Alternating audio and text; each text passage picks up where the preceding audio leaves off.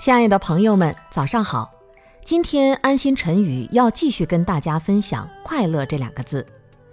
昨天我跟大家讲了，快乐其实很简单。今天要说的是，对外在的追求要适可而止。世间人追求的快乐就是五欲六尘，五欲就是财色名食睡这五样。大街上车来车往，匆匆忙忙，他们都在忙些什么？古人总结为两样：不为名来，即为利往；不是为了名，就是为了利。利就有很多，包括对现实生活的利，对心灵情感的利。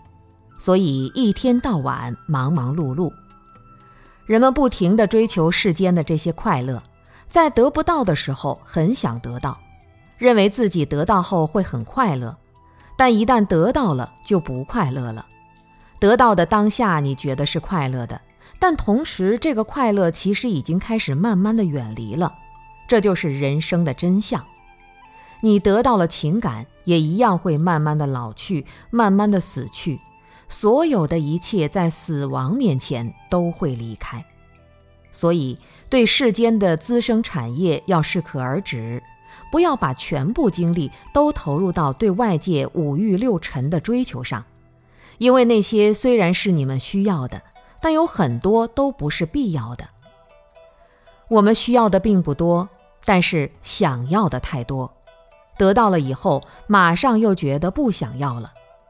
读书人最有体会了，经常是到书店看到什么书都想买，买了一大堆，回来后却发现没有一本是真正想看的。很多人逛街的时候，看到什么衣服都想买，硬忍着不买。因为衣服已经很多很多，回来时还是买了一大堆，到最后穿也穿不完。这些我们不需要的东西会影响我们很多的精力，我们还拿这些不需要的东西作为人生价值的评判标准，这一点是最要命的。